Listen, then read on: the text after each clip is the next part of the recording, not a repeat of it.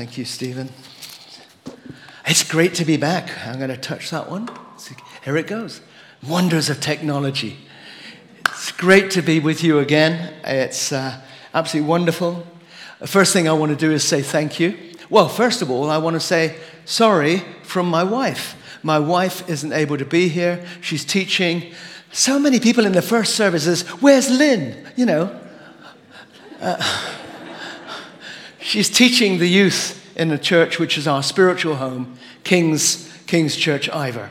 So she sends her love. And uh, she'll be back one day, I promise. But I want to say thank you. Thank you to Gold Hill. I owe so much. Many of you don't realize it, but I, oh, I was so blessed when I was here. As pastor for almost 18 years and uh, made lots of mistakes. I cut my teeth here into all sorts of ways, but it's here that I believe God gave me a global vision of global mission of what it is He wants to do. You know, when you retire, ask God, Lord, what do you want me to do? What do you want me to do with my life? And while I was at Gold Hill, God began to, to prepare me. Because while I was, because of the generosity of Gold Hill, I was able to go to Cambodia. I was able to go to India. I was able to minister in, uh, in East Africa. I went there five times while I was here. Um, I went to China three times to work. It was incredible to work with them there and to see God at work right at the sharp edge. And uh, I'm just so grateful to God for the generous people who came up to me and said, said to people like John Grillo, Oh, bless. Lordano was at the first service. And I shared this. You know, John Grillo came up to me and says, Keith, I can't have an Italian accent. I'm sorry. Keith, he says, huh, when you go overseas, just tell me. He says, I give you the fare. It wasn't that they wanted to get rid of me. I don't think.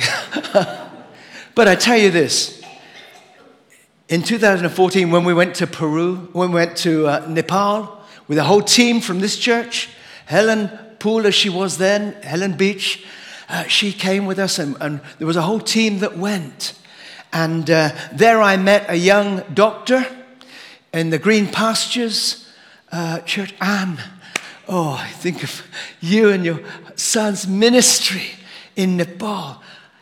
People like him gave me a vision of what you can do. And I, I worked in this uh, Green Pastures Hospital for lepers for a few, uh, uh, uh, just a few days really. But there I met a young doctor who is now the leader of our center in Nepal, heading up all the work of Langley Institute of Ministry in Nepal. Uh, and he is still um, surging a surgeon for two days a week in the sticks in Nepal, but he's doing a fantastic job for me. Anyway, I must get on to what I'm meant to be teaching you. Is that right? Should I or not? uh, you know, the subject I've been given today, and it's a fantastic subject because it's what we're doing in Langley Institute of Ministry. It's actually preparing the body, the church of Jesus Christ, for works of ministry. That is the role of leaders. Let me read. So Christ himself gave people gifts. He gave people gifts into the church apostles, missionaries, apostles, prophets, those who foretell the word of God, who particularize the word of God for a particular situation, enabling people to get a vision of what God's purposes is for them. Prophets, uh, pastors, teachers, all these people gifts that God releases into the church are to not do the work of everything, not to do the work of ministry, but to enable the body, the church of Jesus, to do the work of ministry. Isn't that exciting? That's God's purpose. You know, the Lord wants us all to develop in maturity. That's the goal. And when we've done that, let's get out of here. Let's go to glory. You know, Let's get out of here because that's what it's all about. God is preparing his church to minister here, and at the right time, he says, Right, let's go. And he'll beam us up, and he's going to create a new heaven and a new earth. And I want to be there for that. There's no greater thing that you can ever imagine. In fact, you can't imagine it. It's so good. Paul says, You know, no eye has seen, no ear has heard. It hasn't entered your wildest dreams, the things that God has prepared for those that love Him. So dream on, but there's bigger things that God has got in store for you. He really has. And it's not over, not till the fat lady sings. No, it's not over till God says it's over. Meanwhile, we got to get involved in doing the business. So uh, let's have a look. We need, yes, of course, we need anointed uh, leadership that is appointed and anointed, anointed and appointed, or you're disappointed, and leaders who are anointed for the role, the task of equipping, equipping the church. Now, there are two components to this. There's a leadership component, and there's a church uh, body component. The leadership component is we've got, a, we've got ourselves as leaders, we really got to know and love Jesus. You say, well, that's, that's flipping obvious. Of course. Of course it is obvious. But it's not always the, the deal, is it? It's not always what happens. Because we get used to. Some of us are more in love with the ministry than the Lord. Jesus first. Jesus wants us to love Him and pour our lives out to Him as leaders so that we can be involved in getting others. If we're not enthused, if we're not envisioned, how can we expect the body of Christ to take us seriously? So, we must know and love God and know God's vision. We don't get that on the cheap. We get that from getting close to Him. Getting close to Him. By the way, just Seth, when you get back, can you please tell your dad? I was so blessed by your dad's ministry while he was here. I really was. You know, there were people like him that were so catalysts in my own formation. People like, is Rachel Popely here? I don't want to embarrass anything, but you know, Kevin was such a bulldog for Jesus. He really was. He used to say things to me that were thoroughly disturbing. He said, he said, Keith, you can tell everything about a man by looking at his diary and his checkbook. In the old days, you remember when we had checkbooks? Anyway, he used to say, You can tell that. But people like this were, were agent provocateurs. They disturbed our peace and said, Come on, think about this. I love it. I love people who disturb us for God. Comforting the disturbed and disturbing the comfortable. Where were we? God's goal for his church is leaders to be like that, to use our gifts to teach and to train, equip everyone to love the Lord, love this vision, and want to be part of it.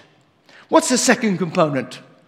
The second component is I didn't think of another word for this membership compliance.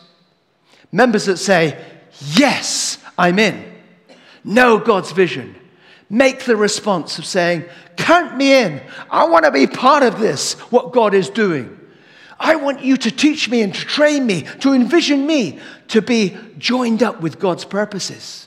Because you see, this is what the word means. How do you get it done?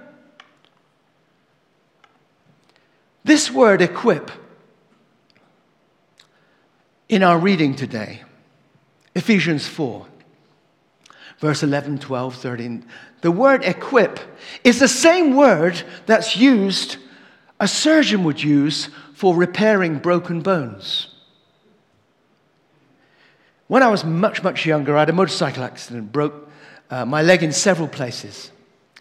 And when they found me on the roadside, they had to, they had to pull my, ro- my leg out. Sorry, this is too much information. But, but the bones had been disconnected, they were separated, they were broken. Now, the work of ministry is reconnecting reconnecting you and me into God's growth purposes. That's what God wants. And this is a message I want to suggest to you. This first scripture I want to use is a message to the broken. It's a message to those who have been in pain, who are hurting from things that have happened to you. And the trouble is, pain often causes us to move back, to move back. Instead of integration, it wants us to move back. Why? Because you want to avoid more pain.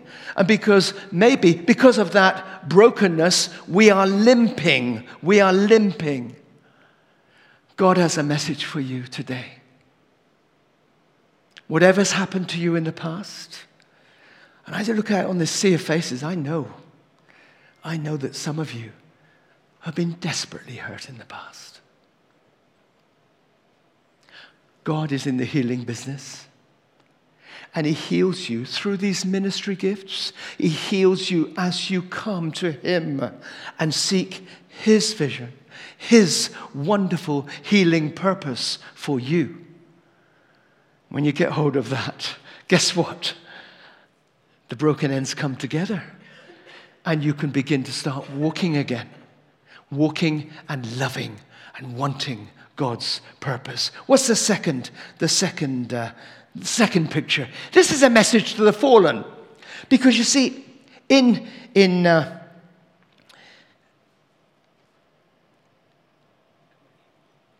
yeah, it's Galatians six one.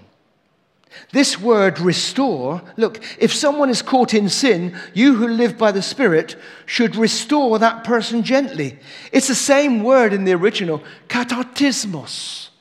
It is bringing back broken ends. You see, the trouble is when you and I sin, in other words, when we make wrong choices about meeting our own needs, that's what it is, meeting our own needs outside of the purposes of God. When that happens, we become dislocated from the growth, from the life, from the vitality of the church. And so it's easy for us just to stay back where we are in the shadows. And we think, no, I can't possibly know God's purpose again. I can't possibly be where God wants me to be, to be used again like I was. I've got news for you today. God is in the restoration business. God wants to restore, to heal, and to bless you in a way that no one else can. He's done it for me, done it for me. Not just with my leg, but with my heart. I've been broken. I've been hurting, hurting. Sometimes through my own disobedience, sometimes because other people have been idiots around me. God is in the healing business and He heals you as you come to Him. As leaders, you know, Jackie, was it last week? We are talking about the prophetic gift. The prof- how important the prophetic gift is. God speaks His word, His powerful word into your life, not like some heavy shepherd. God isn't like that. It's soothing and healing because it restores you into the main stream of God's blessing.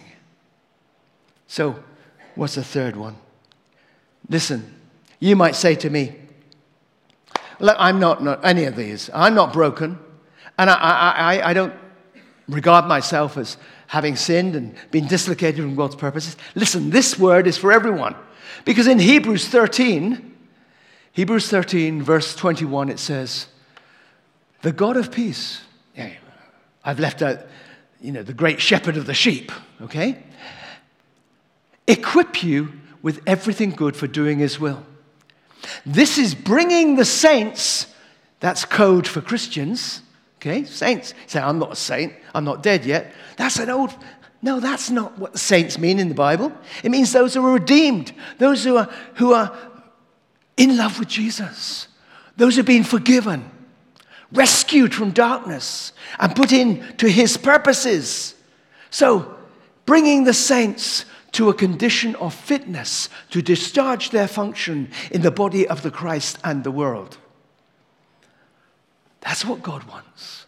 And it is to prepare you and me for works of ministry, to do where we are gifted, to be located in our spiritual gift, in the body and outside the body for the glory of God. God's purpose. Simple, isn't it? Simple. And the trouble is, when we're dislocated from the life of the body, the church, who's speaking into our lives? Apart from the stuff we get on television or YouTube and stuff like this, and, you know, all the rest of it, Facebook. And that is informing us. God wants us to listen to Him and love Him more and more and more. Now, that's exactly, that's exactly what we're doing. I've been asked to say a little bit about the work that we do.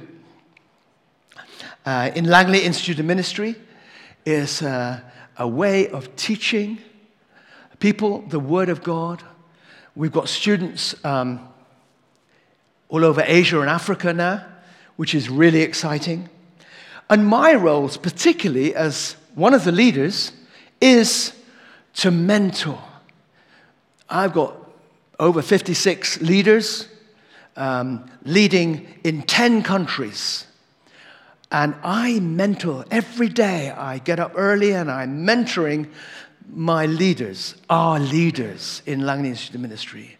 And they are teaching or facilitating the Word of God right where they are in centers throughout Africa and Asia, which is very exciting. To give you a little bit of an update, um, beginning of August, we had 4,400 students, uh, which is so exciting. But while we were in uh, East Africa, we had an East African summit. Um, a colleague and I, um, Mark, we went together. He's a director of Langley Institute of Ministry.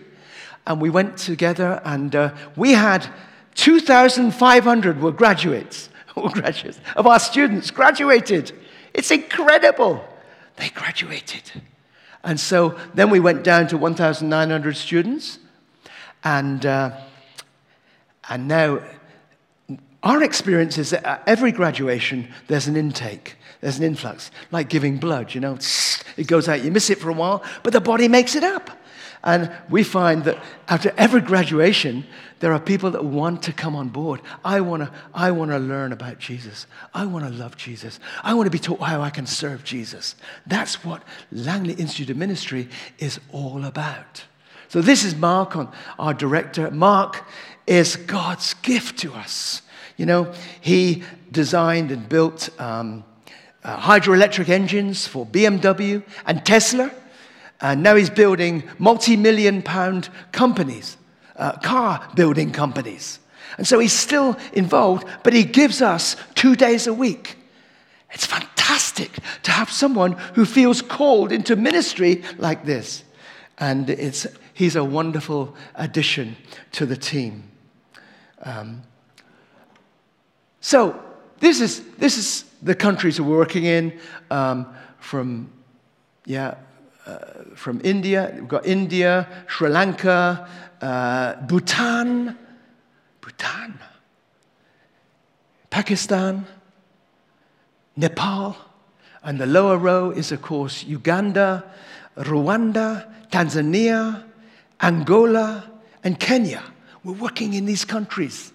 And it is so exciting to see the way the Lord is, is blessing, blessing our ministry. And what we, what we do is we're not just teaching the Word of God, just. We are teaching the Word of God and seeing leaders come alive to their purpose, their mission purpose. We're also, we're also um, helping them to sustain their ministries. Because often the churches are so poor, they cannot support a minister. So, so, we, uh, so we have sustainable ministries like sewing machine projects, uh, growing uh, uh, plants, or um, breeding goats and chickens. All over the place, we try and do this. And uh, the need is great. the need is great.